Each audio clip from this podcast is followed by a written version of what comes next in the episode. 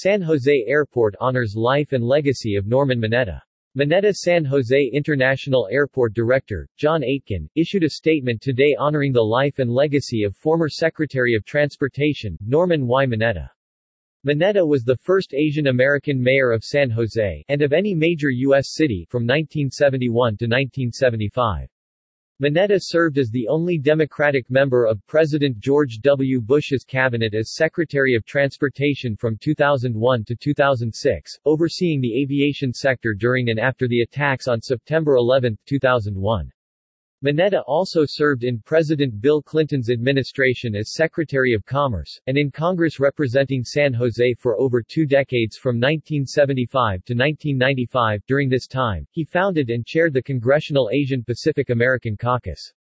Director Aitken released the following statement. We are deeply saddened by the news of Secretary Mineta's passing.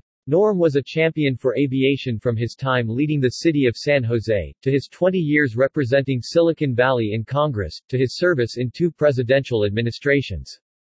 He, perhaps, will be best remembered for his decisive actions as Secretary of Transportation that kept America safe on and after September 11, 2001. But his commitment to advancing America's aviation infrastructure, and the people who make it work, began well before that fateful day, and has continued since.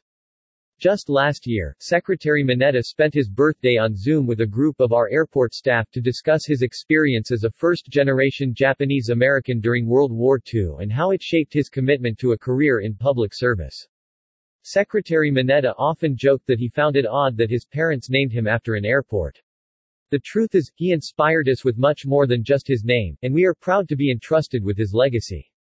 San Jose City Council approved changing the airport's name to Norman Y. Mineta San Jose International Airport, in honor of the former mayor and long-term congressman in 2001.